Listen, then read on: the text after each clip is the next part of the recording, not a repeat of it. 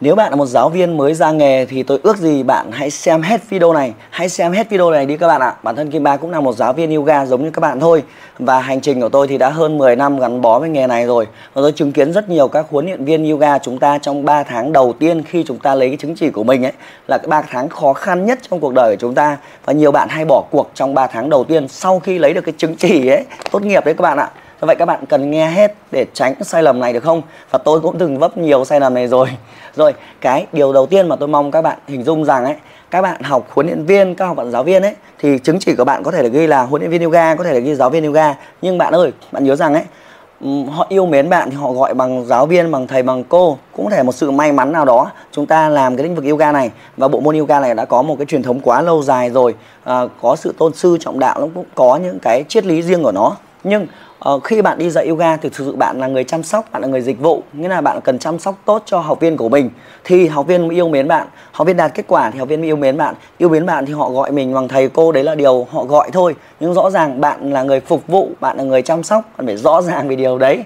Chứ nếu mà nhiều bạn ra trường ảo giác kiểu tôi là thầy, tôi là cô, khệnh khạng như chẳng hạn, tôi có thể cái điều đấy cũng sẽ rất nhiều người bạn gặp phải vì chúng ta không làm trong ngành sư phạm một cái. Công việc trước chúng ta là kế toán, là văn phòng, là bất cứ công việc gì đó mà bạn đang làm. Rồi hôm nay chúng ta có chứng chỉ. Rồi chúng ta đi dạy, người ta gọi mình bằng cô. Bằng thầy cô thì mình lại tưởng là mình là ngôi sao. Thế nên là mình hay dễ ngã trong thời gian ban đầu. Nhưng mình phải nhớ rằng công việc của mình là chăm sóc họ, giúp họ thay đổi, giúp họ có sức khỏe tốt hơn. Đấy là việc chính.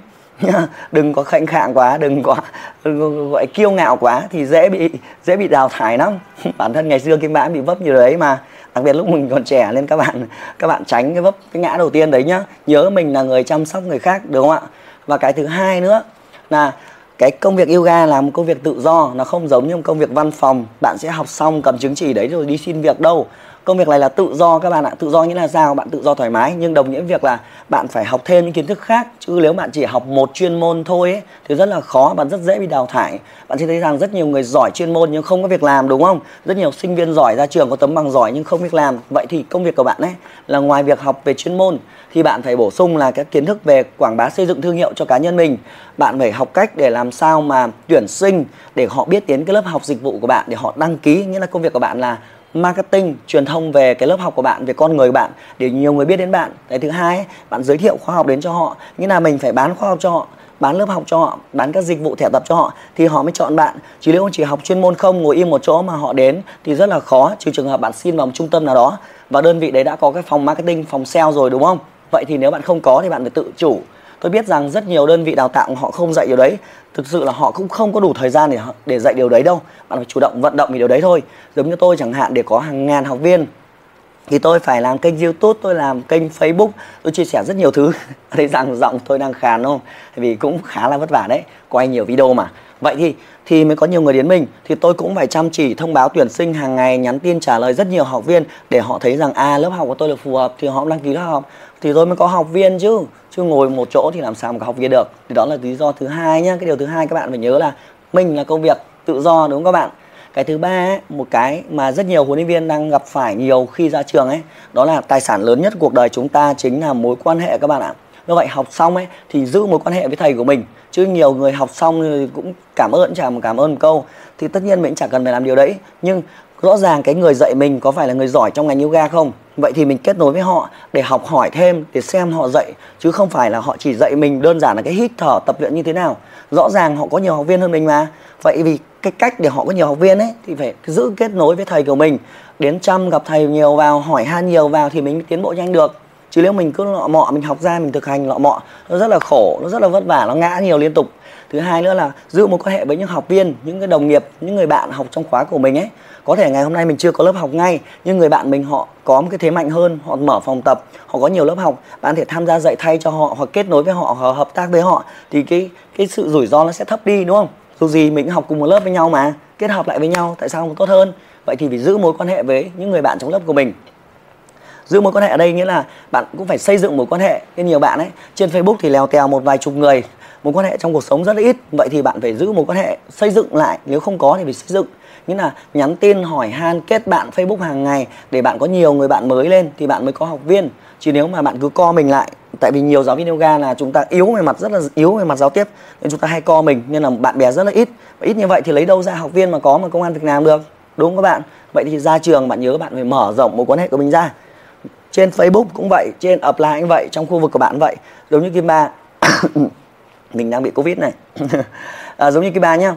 Là mình à, mình kể cả những cái bạn huấn luyện viên ở đơn vị khác cũng được. Mình nhắn tin mình chơi với họ.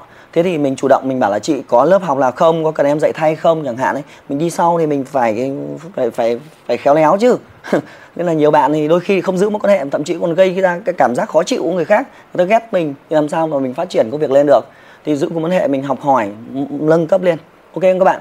Thì đó là cái yếu tố số 3 yếu tố số tư nữa là các bạn cần phải bổ sung thêm các cái kỹ năng mềm của mình nữa chứ không phải chỉ suốt ngày đầu tư vào chuyên môn các kỹ năng mềm như là kỹ năng giao tiếp kỹ năng nói chuyện như này chẳng hạn kỹ năng về quảng bá thương hiệu kỹ năng về chăm sóc học viên các kỹ năng về uh, truyền cảm hứng rất nhiều các kỹ năng mềm khác nhau để bổ sung cho cái cái công việc của mình ví dụ các bạn phải học thêm kỹ năng về giao tiếp kỹ năng nói chuyện ống kính này đúng không các kỹ năng về sử dụng thiết bị tin học này nữa chẳng hạn để phát triển công việc mình nhiều lên hay là các cái kỹ năng để mình có thể xây dựng thành cái khóa học online mình bán khóa học online thì mình có nhiều cái cơ hội hơn các kỹ năng tổ chức chuyên đề workshop gì gì đó chẳng hạn ok thì đó là cái thứ tư là cần phải bổ sung thêm các kỹ năng.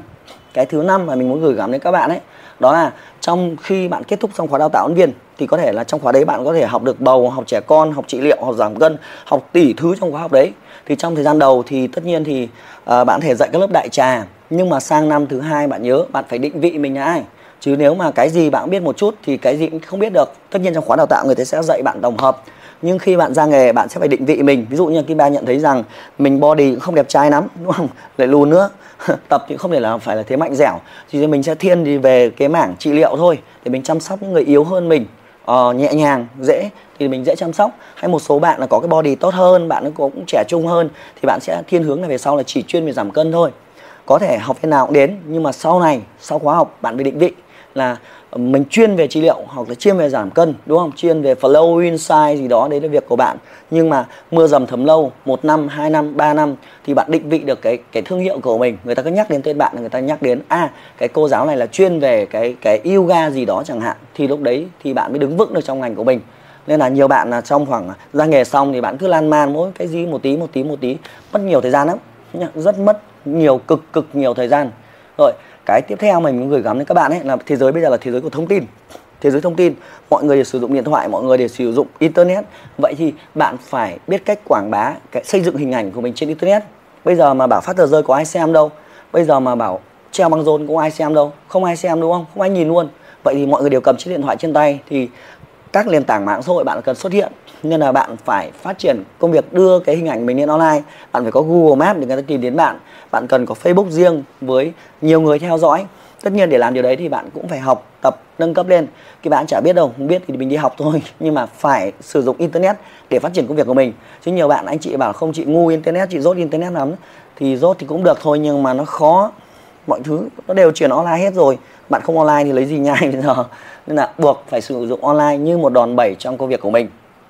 Và cuối cùng ấy, là các bạn nên dự phòng cho công việc của mình là nhiều bạn là bảo là tôi sẽ mở lớp offline nhưng kim ba khuyến khích các bạn là nên triển khai để biết cách mở một lớp online. Phần lớn những cái việc mà mở lớp online nó sẽ giúp cho công việc của bạn có khả năng mở rộng tốt hơn. Ví dụ như là uh, trời mưa trời gió thì phòng tập không bị đóng cửa đúng không? Vẫn tập online được hay là bạn có đi du lịch thành phố A thành phố B thì một chiếc đoạn điện thoại chỉ cần một chiếc điện thoại trên tay là bạn hoàn toàn có thể uh, triển khai được phòng tập của mình. Và thậm chí với mô hình phòng tập online nó sẽ tiết kiệm chi phí khởi nghiệp cho bạn rất rất nhiều lần. Tất nhiên lợi ích đi kèm với việc là phải học tập giống như bước vừa rồi ấy là phải biết cách sử dụng online để thu hút học viên trên online. Thế nhiên một số bạn nghe điều này lại bảo là online không hiệu quả, chạm không hiệu quả thì do khóa đào tạo của bạn không được học online thôi thế giới bây giờ là online rồi họ hiệu quả không hiệu quả thì cũng đã đã hàng hàng ngàn hàng triệu người đang tập online hàng ngày. Bạn bảo không hiệu quả thì thôi chịu không biết trả lời như thế nào cả.